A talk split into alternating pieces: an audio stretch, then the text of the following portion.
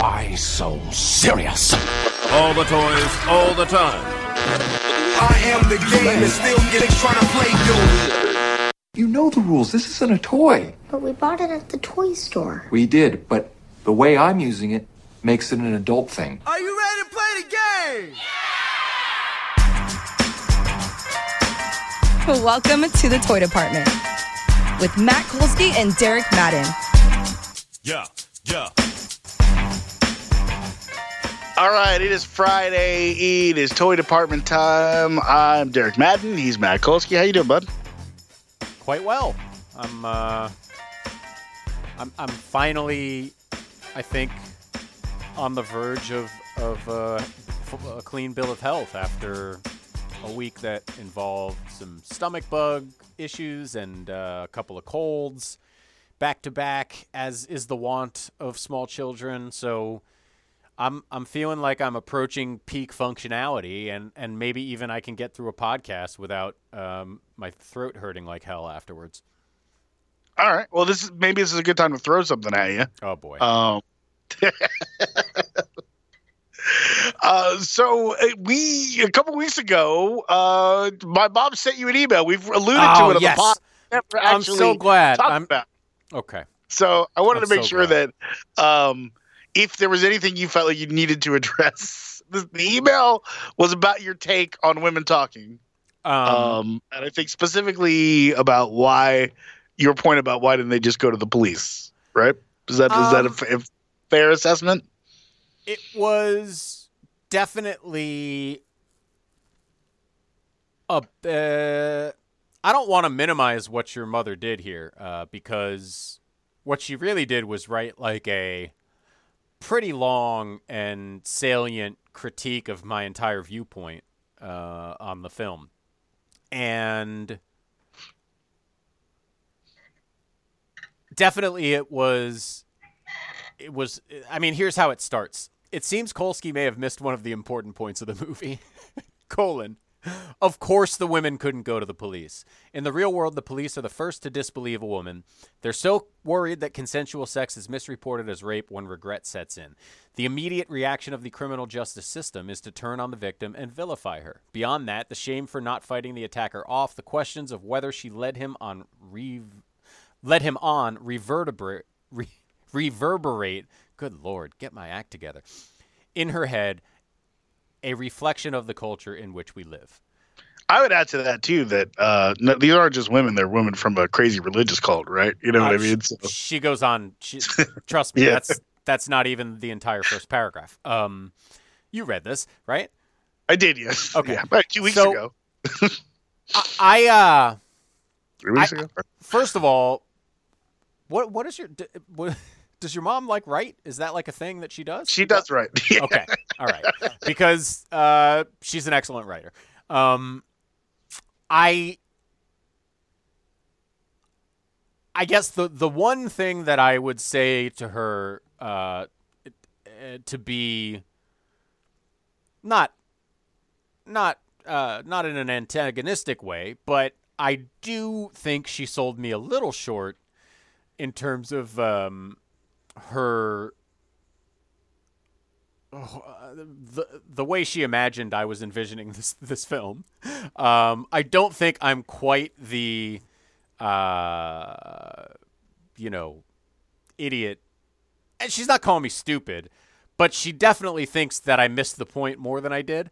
Um, I don't know that I missed it as much as she thinks I did. Um, I, I I certainly understood that that was part of the point of the film was making an analog to, you know, look at the, these women's situation and women talking, um, while extreme in the religious and and sort of separation from society aspects that contribute to them not going to the police, also reflect a, a real world society where, you know, there are other reasons that don't involve fundamentalist insanity why women very reasonably don't go to the police. Um, I, I didn't miss that entirely.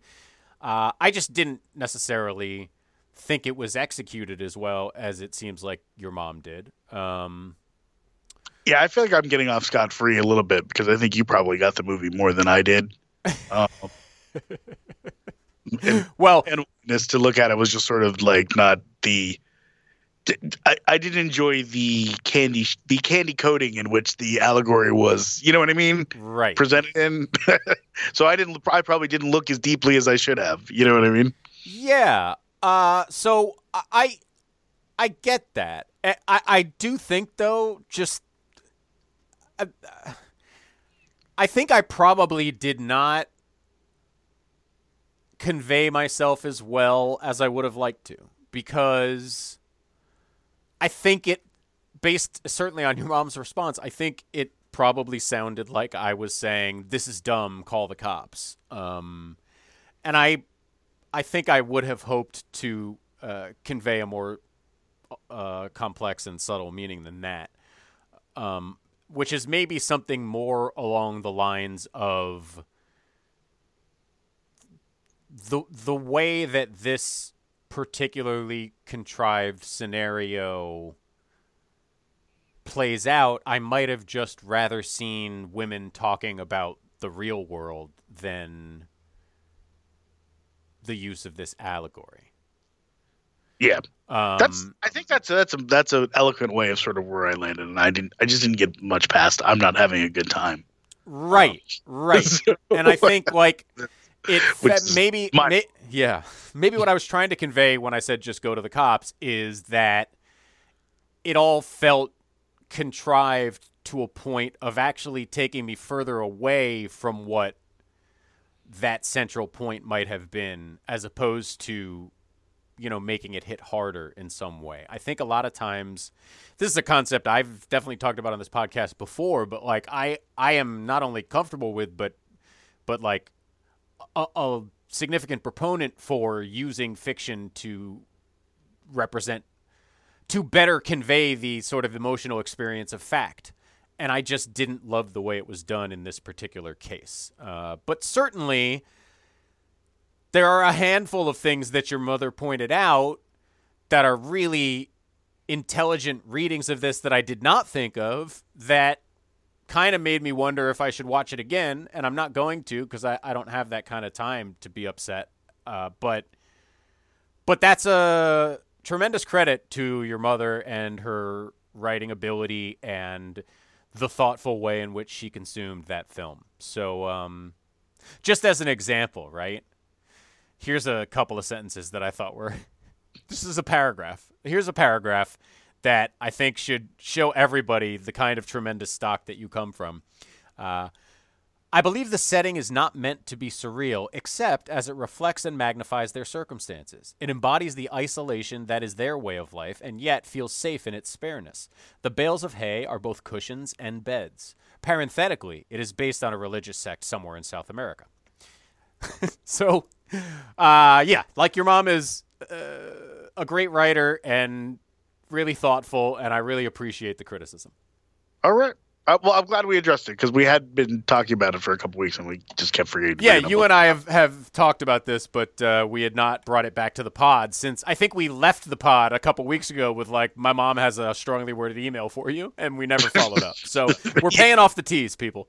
there, there you go. Yes, several weeks later. All right, let's let's talk about Top Chef. Um, because this was uh, I was surprised he's not the word, but um, I would say this was a, almost a bit of an upside down uh, Top Chef in in in that you had uh, you know Amar who has who I, I'm, I'm I'm not. Um, I'm not crapping on Amar's ability as a chef because I think we've talked about this. It's like any anyone in the season seems capable of winning any episode. You know what I mean?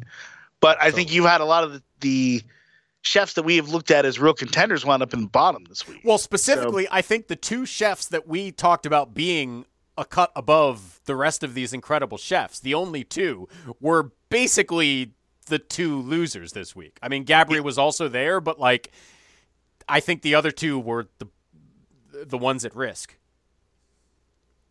Um, yeah, like Buddha and Begoña. And and what's fascinating is I think that is a very direct result of the challenge, right? I mean, this was a challenge that took them as far away from the high class chefery they're used to as possible.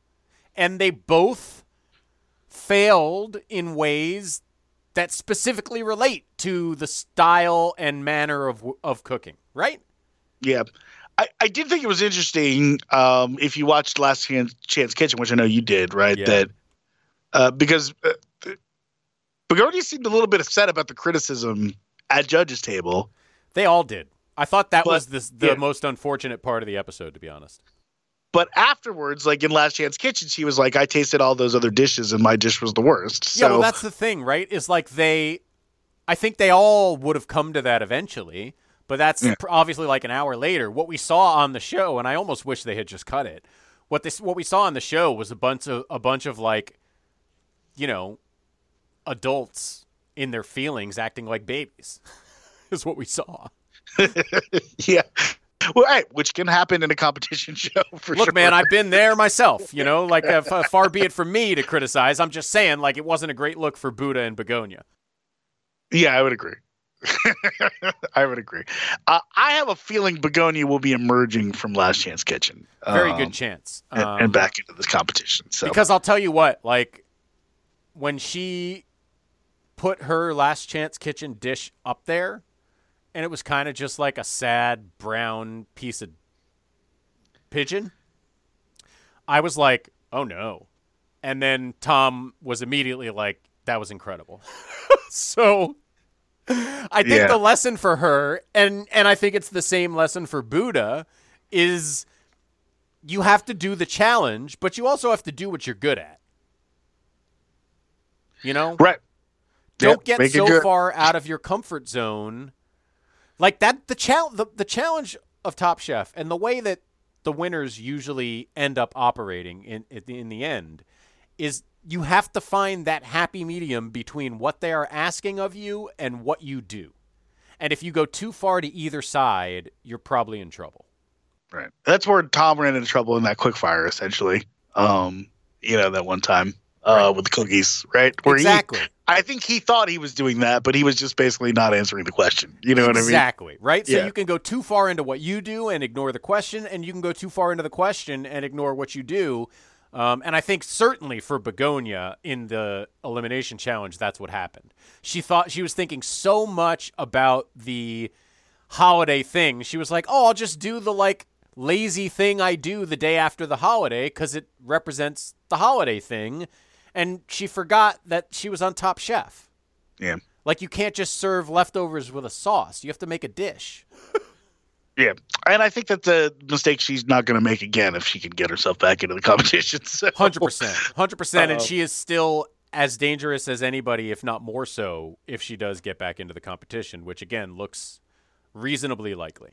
Yeah. Although I still think Dale's a really good chef, and he's No still doubt. hanging around. So, um, so that that will be interesting to see. My not to bring this in more of my family members into this, but my uh, my sister did kick in. Um, as you know, she's a former bird keeper Yes, uh, at at the zoo, uh, and to, to say that Tom's duck story was false. Um, that the ducks, mates for life. Yes, that ducks uh, are monogamous, but only for one breeding season. Okay, well that you know uh, it's that's still pretty good. I was. What about penguins? Because I was really taken by that story when he told it. I thought, see, the one I had always heard was penguins were the ones who mate for life. Yeah, I don't know about that one. I'll have to, I'll have to, I'll have to get on the horn and find out. If I also true. don't know if like does penguins fall under your sister's purview as a zoo bird keeper. Um, I, th- I think so. I mean, they are think so. birds, but I think of They're them more as like a, they're. I think of them as aquarium birds, though. I don't know if that's a distinction that means anything in the in the zoological world. I mean, they're not kept usually with the other birds. You know what I Right, mean? Right. They're kind of kept in there, but I think some of that also may be about their climate and stuff too. You know? What yeah, I mean? that's a good point. Yeah, climate needs Yeah. are very different than the average bird. Yeah, yeah. Right. That's Going to the Oakland Zoo tomorrow. Gonna gonna Nice. see some some birds for sure. The, they got the flamingos right at the front gate. Brand new habitat. Very exciting time at the Oakland Zoo. that is uh it's always exciting with the with the flamingos right up front um all right anything else that you wanted to add about this particular episode of uh top chef i enjoyed the country house setting it was uh He was a lot of verbo, but hey, you know that's Top Chef. What are you gonna do? If there wasn't aggressive product placement, would it even be Top Chef? that's right. um, I I will say uh, I thought the quick fire challenge was actually pretty spectacular, but it it was also one of the quick fire challenges where you could very easily see both the top three and the bottom three as it was going along because the reaction like the reactions were dramatic yeah, like Nicole brought that trifle up there, and I swear to God, Padma almost threw up in it. Um, what was somebody brought something up where the guy had to like take a sip of water? I was like, oh, that was the trifle. Yeah. oh yeah. Um, and and, and like you know, you could see Sylwia made these incredible dumplings, but the whole dish was a mess. There was no way she was going to win, right? And but then like Tom with the honey caviar, and they both were like, "Oh my God, what did you? How did you? This is incredible." It's like, okay, so he's going to win. I'm really enjoying Sylwia on the show, but I'm not excited to eat her food. Well, I think that's your lack of Polish heritage, probably, because al- Yeah, I think although it is clearly like gut busting stuff, I would love to eat Sylwia's food. I am, uh, yeah, I'm a little intimidated by just the aggressive Polishness of it. But Yeah, it I love hearing her talk. I love hearing She's so wonderful as a character on the show, and I actually think, like, in a way, she is not that she has any choice. She's she does what she does, but because all her food is like a starch bomb, she's actually operating at a much higher level of difficulty than the average Top Chef chef. Like, you really have to do that stuff pretty well, especially when they're eating 15 dishes to to keep succeeding. Yep, yep, and she's doing it. Yeah, a Uh, couple of things I did want to throw at you. Uh, there were some incredible, like I did not have any great lines of the week from the challenge this week, but I have Me several. either. I feel like it's been short on lines of the week this season, and I I'm feel annoyed. like that. Yeah, that might be a world championship issue, but I have several from this episode of Top Chef. Uh, a top three, in fact. okay, Um, I, I uh, the the bronze medal goes to. I don't even. I think it might have been Gail who said it, but when they were at the sort of country picnic table towards the end of the meal, and someone was like, "Oh no, we didn't do a Mars yet." and they're like eating a Moroccan lamb shank for dessert. Yeah. Uh, Gail was like, "Oh man, I'm just so full. I wish I had two stomachs." And somebody, and and Padma was like, "Oh, I'm doing great." And somebody was like, "Well, Padma has ten stomachs." and then it led to like everyone around the table being like, "Yeah, Padma, you're a really good eater." like the whole table. and she Well, was like, "Thank you." surprise because you just assume models don't eat, right? You what I Totally. mean? And then she goes, "Yeah, I'm uniquely qualified to do this job." I was like, "Yup, you are. You're the one. You are the one." Uh, the silver medal for line of the week goes to Amar for just an incredible line as they were shopping, and I, I thought one of the best, if not the best parts of this episode was they have this thousand pound budget to share, and they're like, "All right, everyone gets ninety bucks, and look, if you have some extra stuff, put it in this basket, and if we get to the end and there's leftover money, we'll we'll pick some stuff from the basket." Blah blah blah, and they go through the whole thing, and everyone's culling down their shopping, and they get to like nine sixty nine and they're like, "Oh, we did it!" And then instead of looking in the basket full of stuff that people actually shopped for, Amar just goes, "Should probably get tequila, right?"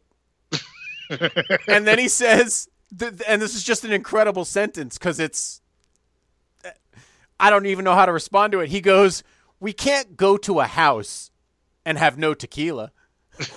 and everyone was like, "Oh yeah, good point." But like, what does that sense. mean? Anytime you go to anyone's house, you go to a house. Does that just mean you travel everywhere with tequila? We can't go to a house and have no That's how You're a tequila. good house guest. You bring some tequila, yeah. and then And- he went right and he poured it out for everybody. That's right. We thing. did Yep.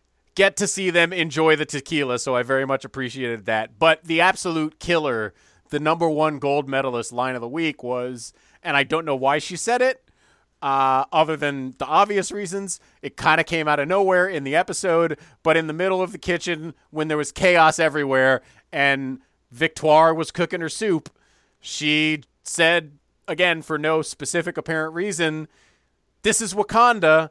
I'm the Black Panther with the soup. and I was like, Yes, you are, Victoire.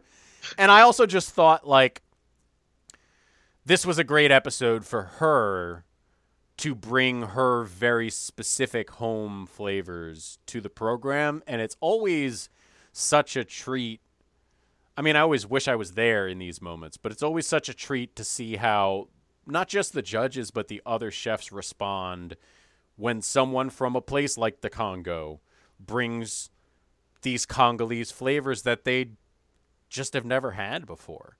And everyone's like, oh man, this is so cool to see the flavors of your culture and how different they are from what we've experienced. Like, I love those moments. And shout out to Victoire. Yes, and I was uh, I was very worried about Victoire. Um, When she said know, black eyed because- peas. no, because we got some real tough stuff about her personal background. And she's talking about eating like the trash from McDonald's and Yeah. how cooking saved her life, and that is very much the kind of stuff that you say in this show when they're about to send your ass home. But it's So- been a couple weeks of that now, so I feel like Yeah. that's I feel like it's just who we're that's who she is, you know. That's her. She's Yep. wearing it on her sleeve, and I love it. I love it, and I I I want to apologize once again for uh, predicting she might be the dickhead uh, when we first started watching this because she is anything but. Yeah, no, she is a delight, and the seven languages thing is also really. I'm, I'm No, she's obviously a friggin' incredible. genius, man. Yeah, You yeah, know, it's- it's incredible. and then she calls. She's talking to her husband in Italian. She's got Spanish going on. It's like that. She's, yeah. Shout out Victoire. Yeah. Love it. and I should we should also mention has yet to be in the bottom. So Yeah, and she seems Um, to sort of be heating up. To be honest with you, I mean, this was definitely her best week.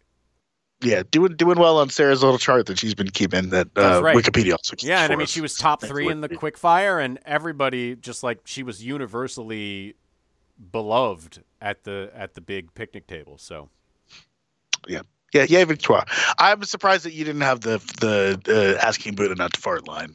In, in- yeah, that's a little cheap though. I mean, that's funny. It was funny. I laughed, but I didn't. I didn't feel it. Uh, I needed to like highlight it. Yeah, fair enough. The whole bit don't- about you get a lot Amar- of fart talk on Top on Top Chef. Yeah, that's true. But they also it was like a whole bodily functions period because they had the whole storyline with Amar snoring so loud everybody wanted him in a different room. Yep, yep. I can relate. Can relate. Yeah, although part of me did wonder as he was shutting the door to his private room while Buddha slept in a bunk bed if this was all a plot by Amar. Well, if it was, it worked out in his favor. Well played, sir. Well played. because one of those people was on the top and the other one was on the bottom. So, uh, so good for him. Who's been, a, uh, you know, uh, I don't know that I would say I'm picking him to win or anything, but he's been a delightful presence on the show. So, Yeah, and Uh, look, this was his week too because the guy who cooks way too big dishes with delightful flavor is really at home in like a home potluck cooking challenge. yeah, yeah, for sure. Um, man, here we are. We're not even halfway through this season yet, and like I said, anything feels like still feels like anything can happen. Um, I'm excited. I'm excited for. Top Yeah, although I do kind of feel like like if this if if this was the challenge, right? I would be talking about how they missed their chance to get rid of Buddha. You know what I mean? yeah, a little bit, a little bit. like it's like if you come at the king, you best not miss. And and Yeah. not that they're coming at him, he just had a bad week. But like, I don't know that you're gonna have another look at him in the bottom three. I'll yeah. I think I think if if it happens, it's going to be when we're down to some pretty low numbers. You know what I mean? Right, right, right. Uh, so we'll see. Um, all right, uh, should we shift over to the challenge where we had a, I you, you we we sort of already mentioned the line of the week thing, and, and when you factor in that we have now lost Wes, I'm, Yeah. I am worried. I am worried about our ITM lines moving forward this season. You know what I mean? It's a big hit to the ITMs, and I gotta say, it's this is a little overdramatic, I guess, because you know he's always going to be one of the greats. But a little bit, I also feel like this was a hit to the legacy for Wes. Only because this was an entirely self inflicted elimination that was characterized by two gigantic strategic errors. Two? Yes. Let me ask you something. Who's stronger, Zara or Casey? Well, all right. So yeah, I see. I disagree with you on this. Hold on, you I don't mean, know what I I'm going to say yet. Okay. All right.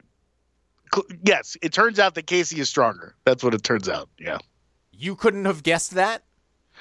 I. I I'm not I- saying Zara's would- not strong, Derek. Look I at Casey. Would have guessed that, but there's been a lot of talk about Zara's strength.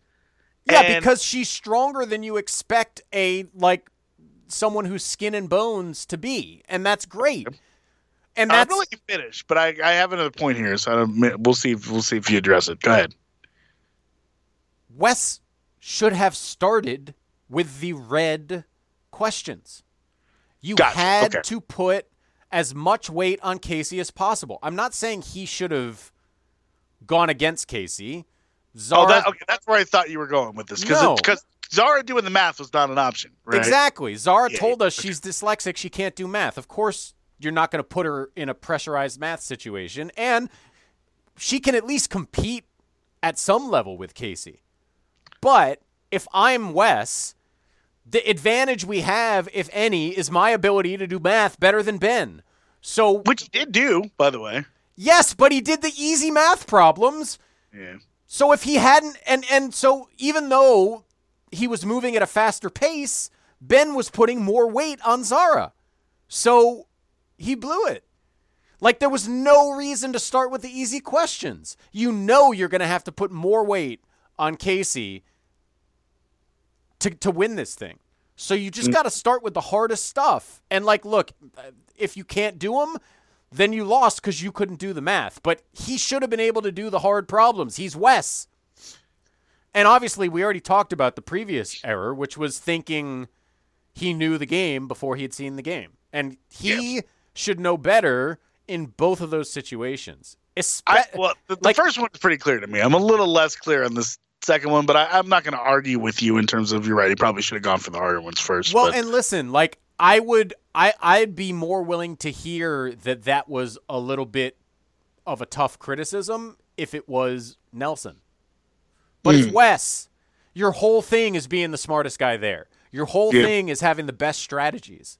So if you kick, if you get eliminated, you know, four or five weeks into the game because you blow it strategically, I gotta hang that on your head, man. I gotta say that's a that's that's a big time you blew it.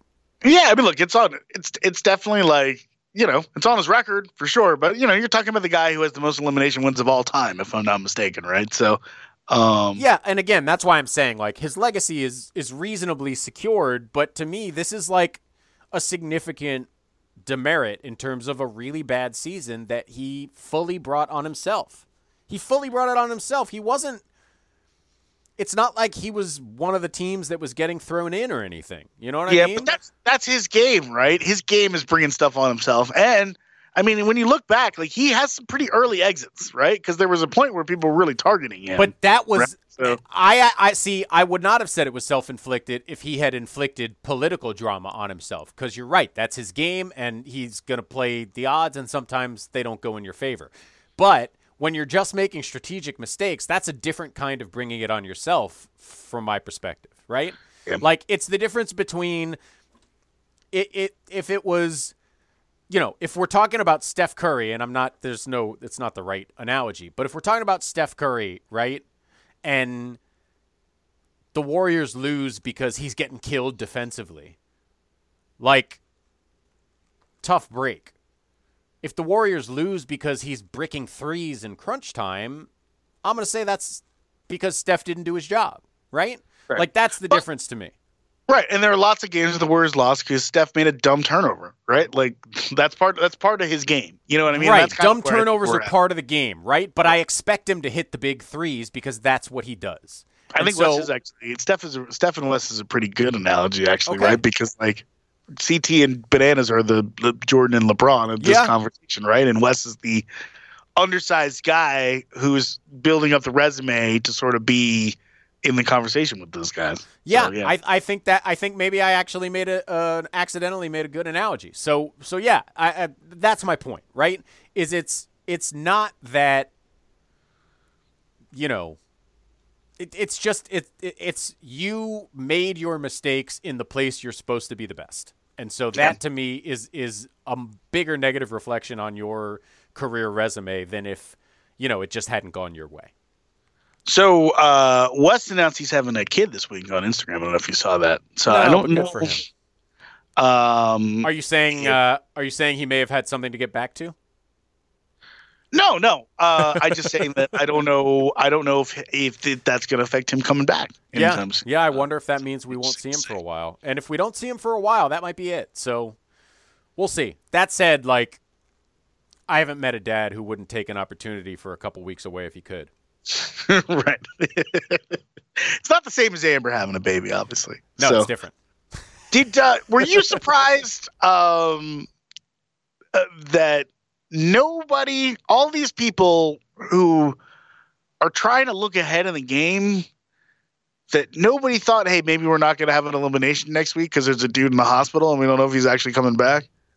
Yeah, I was very surprised by that. Very surprised. I think Because I, I certainly saw that coming. I don't know why no anyone else did. part of When, me when John A was talking about maybe I'll be in there by myself, I'm like, they never do that. that that's know? not a thing. Right. Right. yeah. So she had thought of it, but I, I the so where I landed on this was I feel like they just didn't anticipate that because a he finished the challenge, right? So I think they probably imagined like he'd be fine. Yeah, but he wasn't in the house. you know what I mean? Right? I know, I know, but like sure, people they noticed that. I know, but that happens, right? People go to the hospital, get checked out, and come back fine. And so I, I'm guessing the way people thought about it in terms of because like you don't want to you don't want to plan for no elimination unless you're pretty damn sure, right? Yeah. So I I gotta believe people considered it and thought, you know what, he finished the challenge, like he's probably going to be healthy enough to at least try and and I mean, I don't know. I think it's something I want to think about if I am taking a big shot, which it sort of seemed like people were looking to do, right? You know what I mean? So Yeah, yeah. On the other hand, I think it's all it, more than a desire to take a big shot. What has happened is it has gotten to the point where like people have to show their cards because the numbers are where they are, right? Yeah, it's amazing how much we're still talking about these country teams. It's so silly. they- clearly don't mean that much. Um, what do you think of Darrell's decision to kind of hold his cards to his chest in terms of why he voted in um, Ben and Casey? I thought it was hilarious. Him pretending to have no reason for doing what he did was incredible. And the way he just kind of made faces while Casey Yeah. and Ben stared at him like, so you you had no reason whatsoever. He's like, like I don't know. I, I don't know. I was laughing. Like I don't. I think it's probably the right move. There's no reason to give them anything, right? But it's obviously also not believable. Like they know you had some reason. I, yeah, it was just so like it's like I, it's like I'm like nobody's buying this man, but you're right. He just stuck to his guns. like as long as you're capable of sticking to your guns, you might as well. Like they know you're lying to their face, but they can't do anything about it. right, and they can't really prove it. So I just think Right. like I don't know, and I kind of don't think it's gonna be a thing going forward, but maybe I'm wrong. Well, uh, I I I think that's certainly Darrell's calculation. Is like there's nothing I can say to them by way of an actual answer that's going to put me in a better position than just confusing them by saying nothing. Right? And look, I Um, think there's so many people who want to get Ben now. that, like, Right. ben is under fire from all corners, so I don't know that he's going to have time to go after Darrell. Um, I I do appreciate the fact that again there are no teams, so the whole team thing is very stupid. But the fact that everyone in the house is like, oh my god, what's going on with Team Australia? What's the deal with Team Australia? Team Australia, Team Australia, and actually all that's happening is Sarah is just wreaking havoc. Yeah, Sarah, who has no actual. like and- Jesus, what's Sarah's deal? I, I'm just, uh, I've, I've had it with her. I've had it with her. Like that whole bananas conversation was just infuriating. that is how do I say this delicately? Her approach to that conversation was downright Republican Twittery. okay. The way was- she handled herself in that conversation was the equivalent of of like Trumpy whataboutism from a Twitter handle with 17 numbers in it. Yeah, It just was more so thinking like a- like a, pathetic. a mad dog. But yeah, sure, that, that works too. Yep. it was so pathetic and and she literally she literally resp- like I, I don't even know how to contextualize the response to someone who genuinely sat down to have a reasonable conversation. Right. And just to like, hey, I want to get on the same page with you guys and like also maybe try to share some of the benefit of my experience in this game. Right. And she just acted not only like an idiot, but like a a petulant child. It was and I guess like what I wrote down when you were writing down like what's her deal was she's completely out of control and I don't see how everyone doesn't turn on her very soon. And I would include in that everyone her partner Theo who doesn't seem to have any idea how insane she's behaving. he seems uh I- I don't know where Theo is. You know what I He's mean? barely been on the show. He's he seems largely absent. Yeah, and it's weird because it's like if anyone's our partner, it's Danny, right? So like, I don't, I don't, I don't. Well, know. and honestly, don't I think- Danny, other than familiarity, has attached himself to this uh, mess. And, and honestly, I think Sarah is going to bring Danny down because, like, Danny should be embracing his partner who has both an incredible ability in this game and also a lot of worthwhile political connections. Yeah, he can't. He just came into it so paranoid, thinking that like her loyalty would be to Jordan and not to him. It's weird. It's weird, and I, I can't attribute it to anything but Sarah's craziness because that is not the Danny I remember from the Challenge USA season. No, and it's like, look, dude, if you've watched Tori on these shows at all, like you've seen her be able to hold up loyalties to multiple people at the same Yeah, if time. anybody could could pull that off, it would be Tori. She Yeah. just won with another partner when Jordan was on the show with another team. This just happened and she won. So Yeah, like and, and was loyal to Anissa on top of all of that, right? exactly. So what are we doing? Yeah. I it and I I just I cannot imagine that Sarah can continue to do this, which basically involves just crapping on everyone in the house behind their backs without everyone in the house eventually being like that's enough you're out of here yeah. Yep.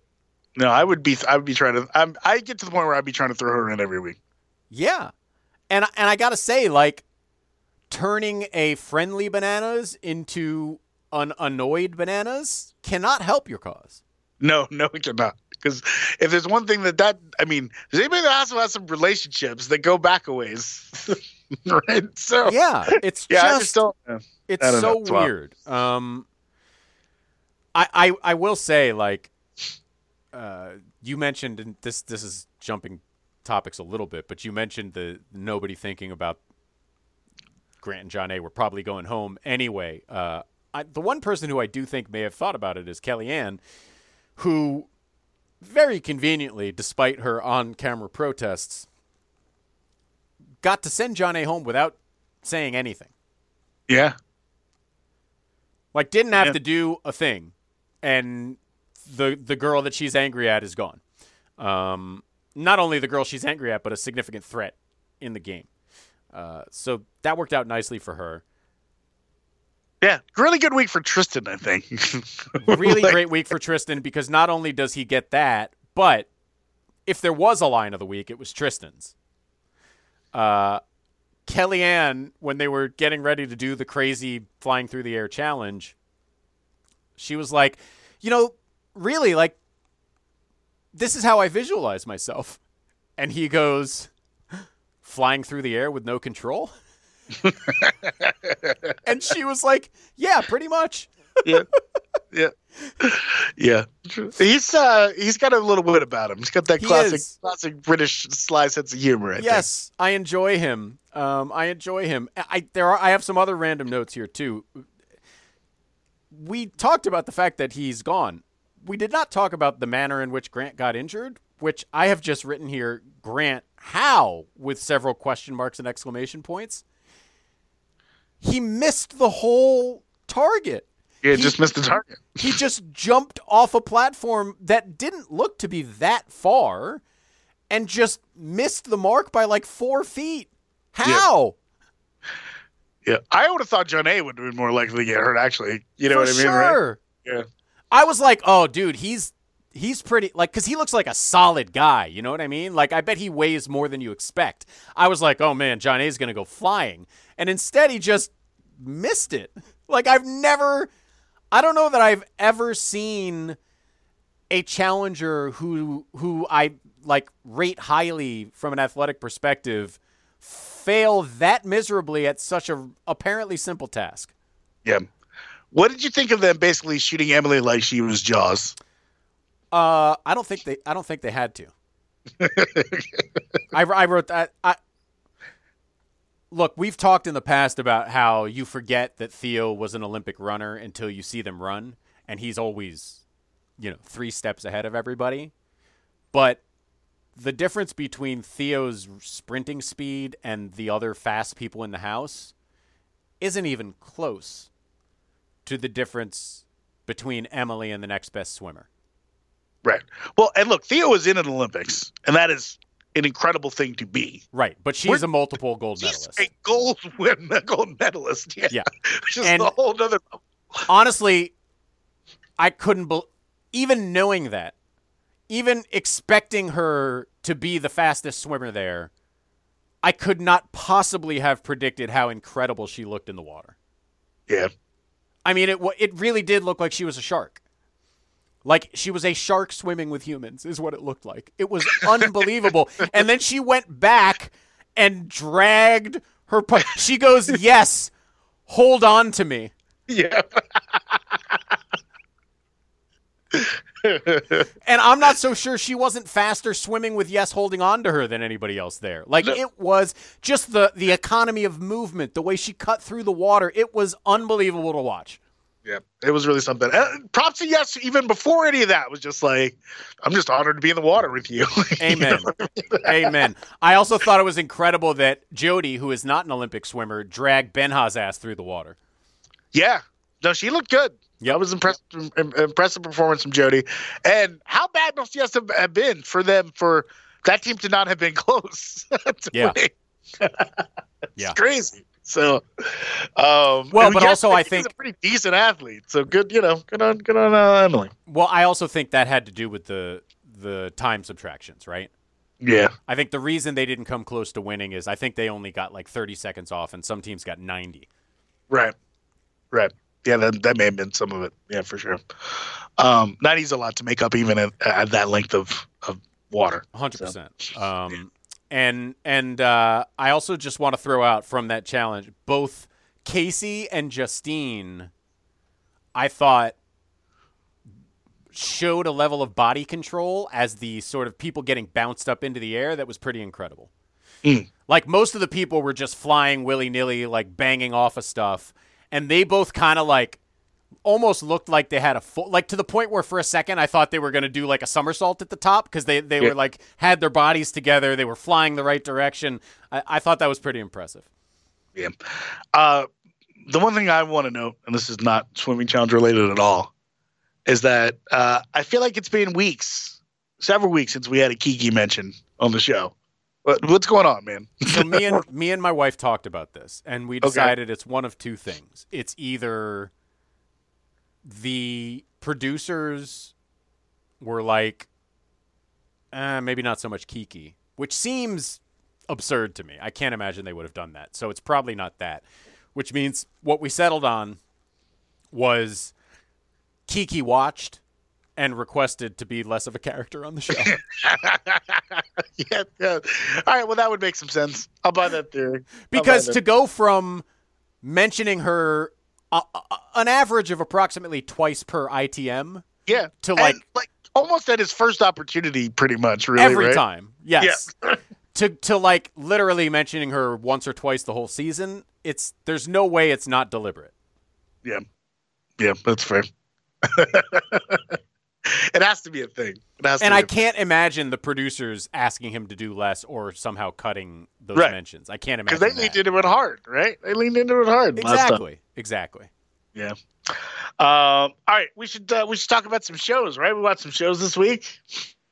We did. We even watched a movie. Um, we did. Should we? Uh, you want to start with Unprisoned? Because uh, I, it seemed like you were pretty into this one, right? Loved this show. I wish you had finished it, but I'm just gonna have to.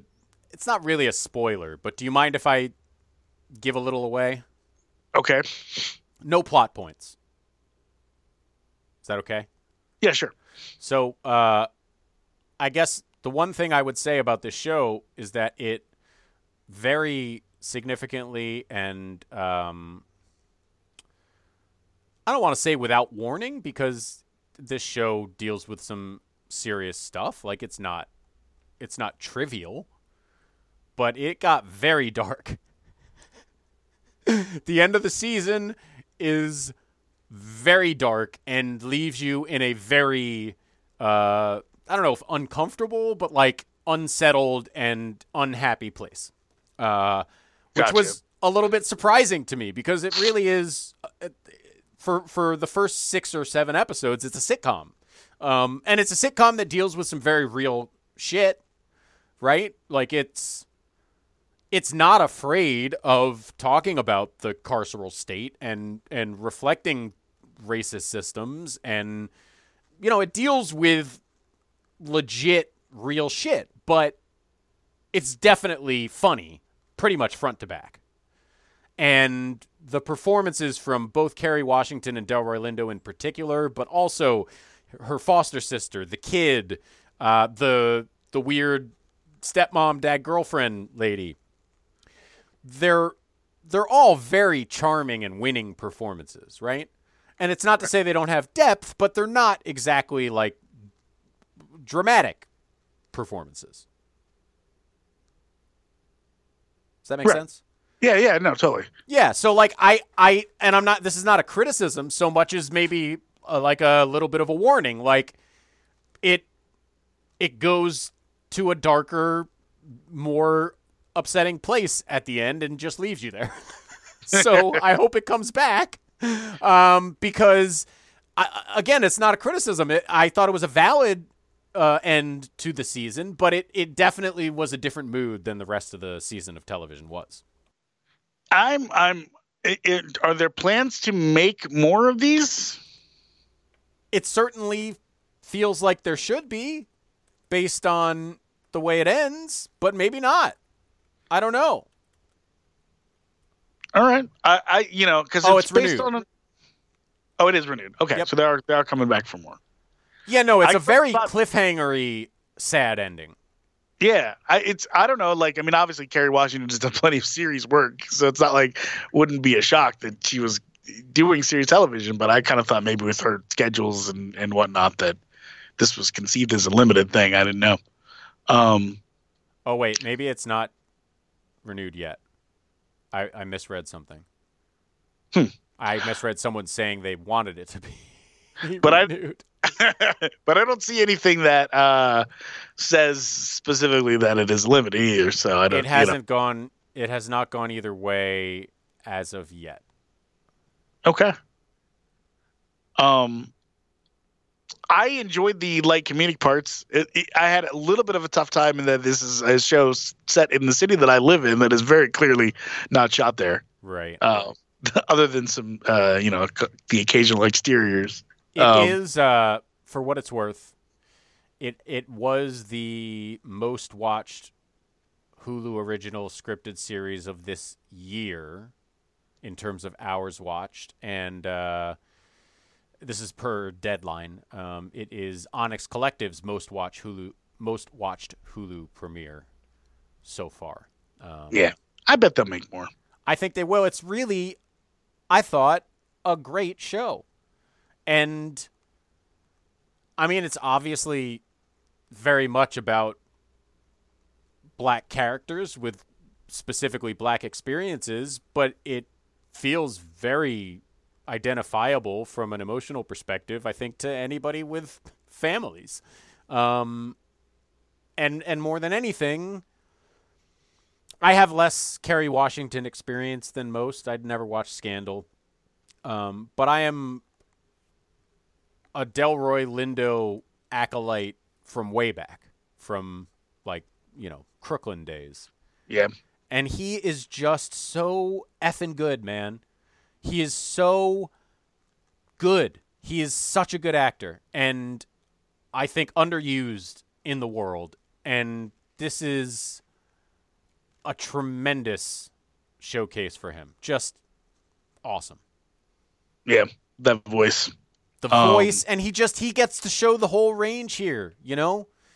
He gets to he gets to be a, a dad and a an ex-con and someone in like the life and someone who's a you know caring boyfriend in his own way and uh, like he just he's happy he's sad he's emotional he's unemo like he do- this is a full range it feels like a very fully painted human being and i just love watching that guy work Yeah, yeah, and, and look, and the, and the cast is filled out. I think, like you said, with a lot of uh, accomplished folks who have been in in lots of things that we have uh, seen over the years. So, although i don't recall ever seeing the sun before and i thought he was great too yeah, I think he's pretty new. Um, he is he is pretty new. But you know, people like Tim Daly show up. yeah Uh, uh, Brenda Strong uh, is Nadine. She is one of those people that's uh, been a, a working character actress for a long time. she's a big time that lady Yeah, maybe most famous is the narrator on Desperate Housewives. That's probably her most ho- high-profile thing. That makes sense. She's the you know the woman who died and kind of sets that story. Um, but yeah, she's been a lot of great stuff. Uh, you know, one of the guys from uh, uh, Dear White People, right, is the Yes. parole officer. Yeah, so yeah uh, lots lots of good lots of good stuff and, and enjoyable cast. Um, and uh, yeah, like I, you know, obviously I didn't get to the the left turn. that I can't say I'm stunned by just knowing at least what I knew about the people involved, but right um, I, I I'm very much enjoying the show so far, and it it, it is an easy watch. Um, uh, and, and some of the stuff that they try because they do try some things. You know what I mean? Like you've got a, a living inner child running around in the story. You know what I mean? A lot of that stuff actually they pull it off. So good for them.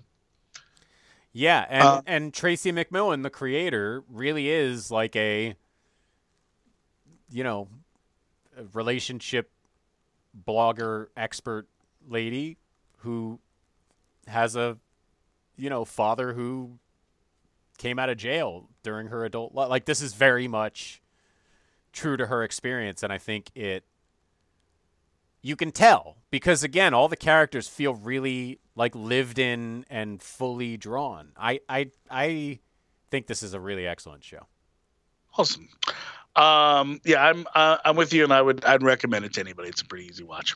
yeah Uh, at least at least in the beginning. I don't know about the sad parts. yeah it's not that it was a hard watch it just was like wow that's that's a dark end or like pause point for for these characters and and me i'm i'm sad and i want to know that they're going to be okay you know Yep. uh so it's tough but but anyway um l- l- can we talk about something that i i'm I'm always interested when we watch a new kind of different take on something with superpowers, how it's going to hit your um, not particularly superpower excited brain.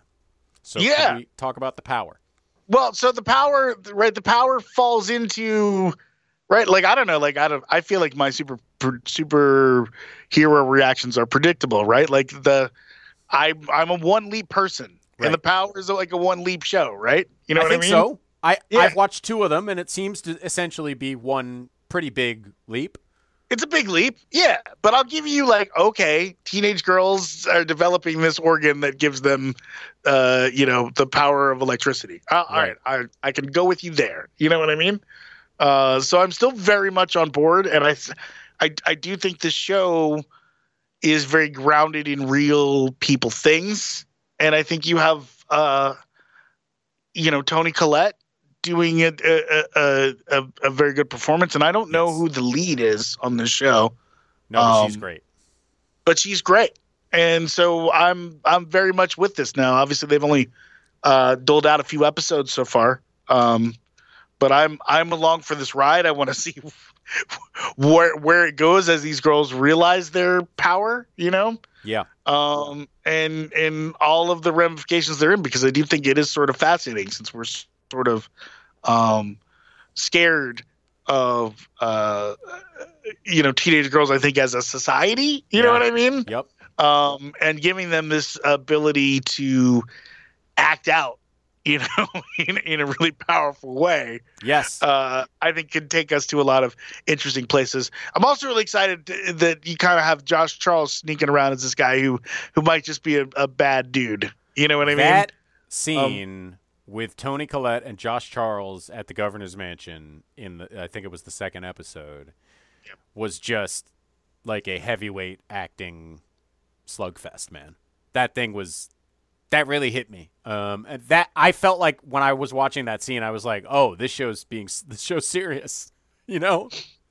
um, I, I would also say like I didn't think of this till just now, probably because of the conversation we had to start the episode, but um maybe this is I don't want to put too fine a point on it, but as allegories go, I much prefer electric hands representing our bizarre societal fear of teenage girls to uh, you know, fundamentalist Mennonites in a barn. yeah, Like this is an allegory that a little easier to deal with. I well, think. it, it to, to, I guess my point is is less that than that this is an allegory that excites and and heightens the issue, right?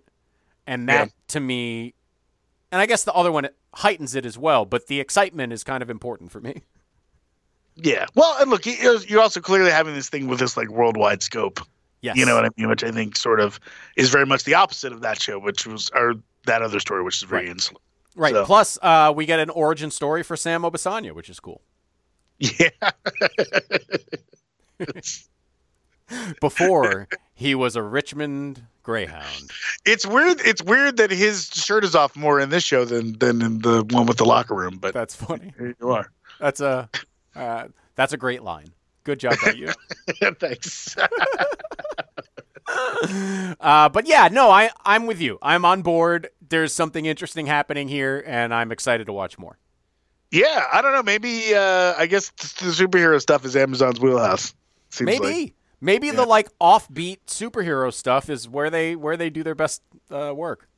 Yeah, I don't know. Um, but it it definitely seems like the shows that we have liked on there. That's a, it's been a been a common theme there. For sure.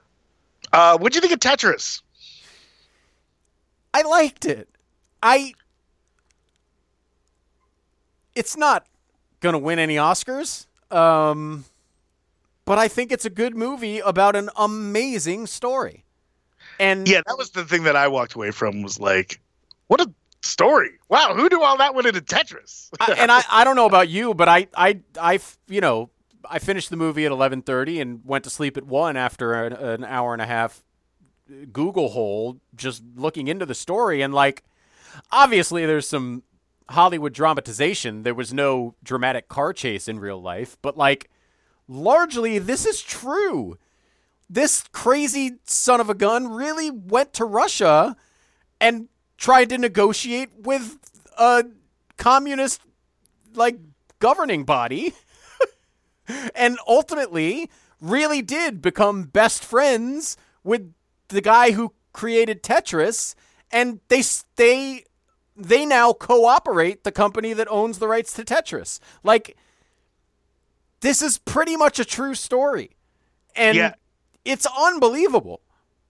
I um I did the opposite of you, basically, because once I saw the little epilogue at the end with the pictures of the real people, and they, Yeah. I knew that they had started a company together, I was like, I don't want to find out that this isn't true. I just, I just, I need. To, I want to believe that this is exactly what happened, other than the car chase, which I was like, yeah, that probably didn't happen. right. I mean, the car chase is like really pretty out of place. Um, and I would even argue that it was totally unnecessary to the film.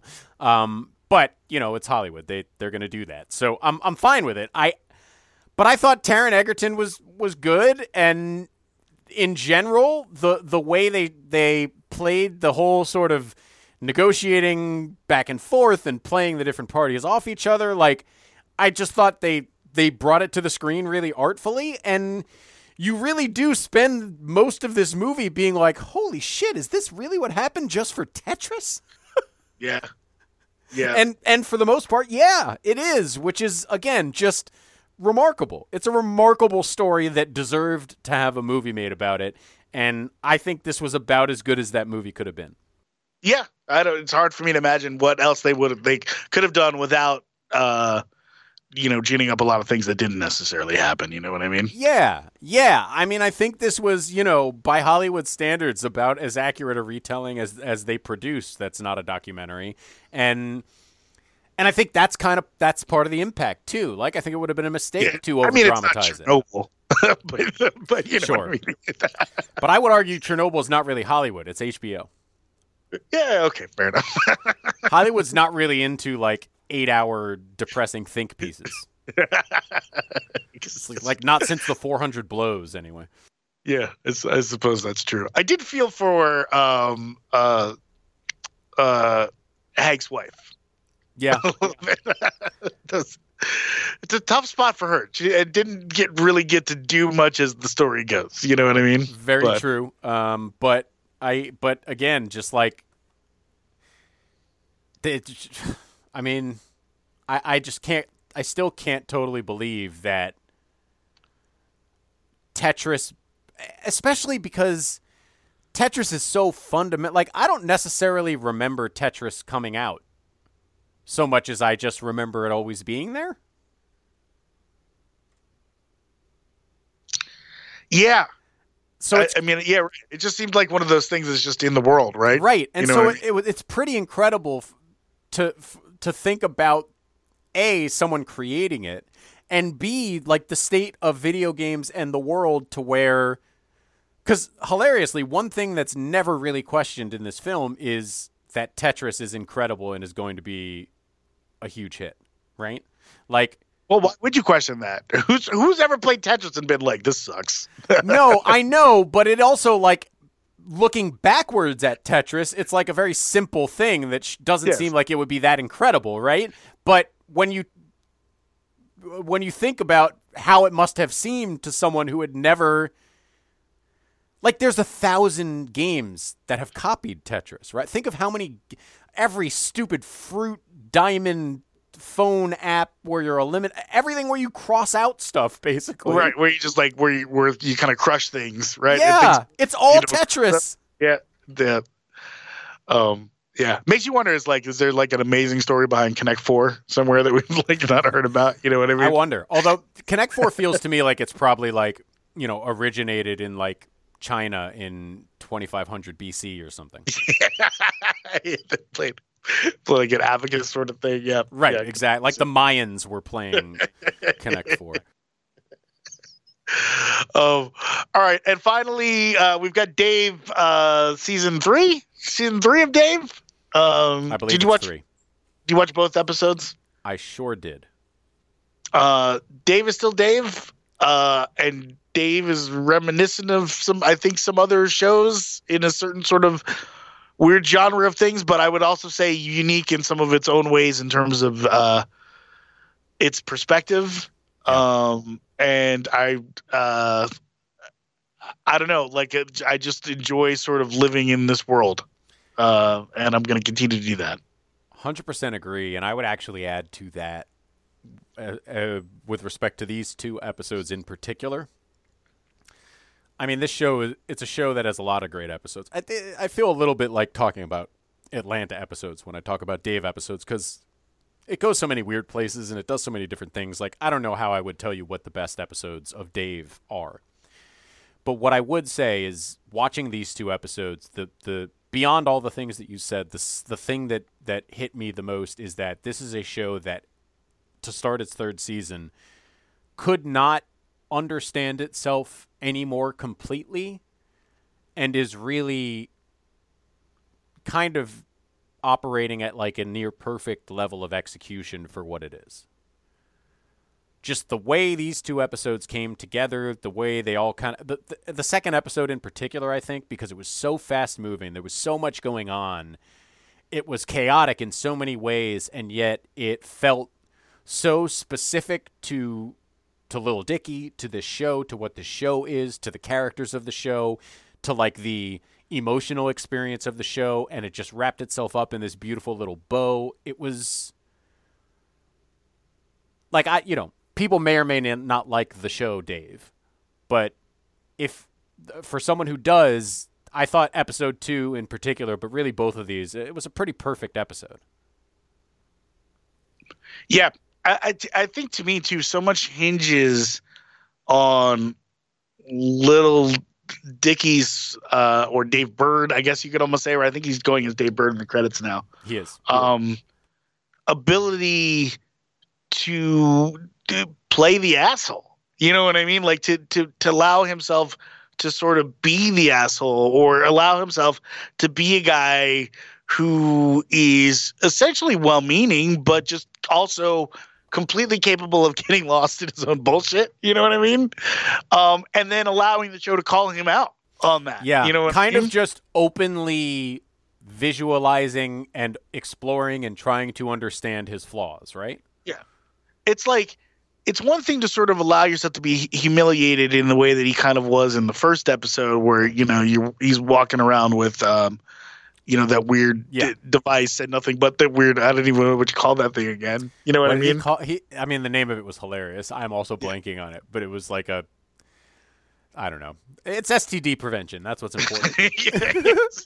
strange std prevention we'll say yeah. like it's one thing to sort of allow yourself to be humiliated in that way, but like to sort of make you know the second episode to sort of make this video that's really about this thing, and you realize that he is you know creatively like so serious about this thing that isn't necessarily that serious and that to the point where he's completely lost the experience of the person that this is so uh, you know to be about and to sort of have that come back you know Yeah. what i mean on him and allow him to be humiliated in, in kind of in that way like i don't know if the show works without all of that stuff so Yeah, um, no, I totally agree, and I, I think that's why I say like the way this show understands itself is maybe the thing that allows it to be so I think really excellent. Is that like knowing that they have a central character who's capable of all those things allows them to make again uh, that second episode. It really comes full circle from him being at sort of the peak of his whole life at this point, like at the level where he's calling his own shots, directing his own video, he's on a tour, he's making all these creative choices and he's trying to do something serious and really reflect his, you know, and and to have it all come full circle where his real life crosses over with the video life in a way that sort of exposes him as in many ways being the opposite of what he's trying to be. It's just so it's thoughtful and smart and funny and yeah, I like I said I thought the second episode in particular was a pretty perfect episode of this show. Yeah, yeah. Um, and still doing interesting things. And I like, you know, it's a show that can take detours with side characters in the, in the same way that Atlanta does, and have it be just as compelling. Um, Yep. yeah, I, it's uh, yeah. Kudos to Dave, and I I think people generally are sleeping on this show a little bit. You I know so I mean? too. I think so Yeah. too. I think you know as far like, yeah, eh, I'm not sure it gets the buzz as the truly clever and creative show that it is. Yeah, I don't know if it's because Little Dicky's music is so specific. You know what I mean? Yeah, he's a pretty specific character. or what? But And I think Uh, that's an achievement of this show as well. That like it, this show only exists because Lil Dicky is Lil Dicky, but as a as a television show and a piece of art, it elevates, I would say, pretty high above what Little Dicky does as a rapper. yeah, yeah, I would- agree with that. I would agree with that. Uh, which can be occasionally funny, but I think it's just so much more simple funny. You know what I mean? Oh yeah, I mean he's a funny guy, and he's a. The thing with Little Dicky as a rapper is part of the appeal is just the simple fact that he's way too good of a rapper to be as silly from a content perspective as he is, right? Like that's part of the that's the that's the gimmick. And I think like that only takes you so far whereas this show is able to be a lot more thoughtful. Yeah, I agree with that. And I would say like because I, I, people have talked about the show, like I don't know if I like Little Dicky's music or uh, you know, and it's like I don't doesn't that doesn't really matter. I mean, I think it is plenty in the deliberately- show, you know, Y- yeah. but it doesn't matter. I think it's deliberately designed to be appealing to people who think that. Right? Yeah, yeah. No, I think that's you're right. I think that's that's probably fair. Yeah. Uh, yeah. So, uh, yeah, we're 100 percent on board with this one um, uh, as well. It's good week. I didn't hate anything. It's it's nice. It's really pretty uh pretty exceptional, I'd say. You hate something almost every week. I was gonna say I feel like it's been a while. Does Sarah count? Uh, Uh, all right. Um, uh, on that note, I guess we should get out of here before I start hating something. let's do some Um, homework, some of which you'll probably hate. yeah, we'll see. uh, we've got on top. We've got Beef on Netflix. Yeah. Um, which is Ali Wong and Steven Yeun, uh, who have beef with each other, right? Like that's the central premise. Yeah, and that's really all I need to know. So I haven't looked into it much more than that. That came out uh, last night on uh, Netflix. Uh, we're also going to watch Tiny Beautiful Things on Hulu with Kathryn Hahn in a. Uh, I got Tiny Beautiful Things, right? I got all the right adjectives there. You did. And and again, that's about all I need to know. So I don't know much more. um, and then uh, two music documentaries. Um, Jason Isbell uh, has a new music box documentary on HBO Max, and uh, J Dilla uh, is the first New York Times documentary uh, episode uh, of this season, season two, and that's on Hulu. So there you go. Can't wait. It's going to be a good week. And with any luck, I don't know, listening to it, I think you might not hate anything again. yeah, no, no, we'll see. I mean, I'll, I'll have to work hard, or maybe I'll just we'll just do an extended segment on Sarah next weekend. Okay.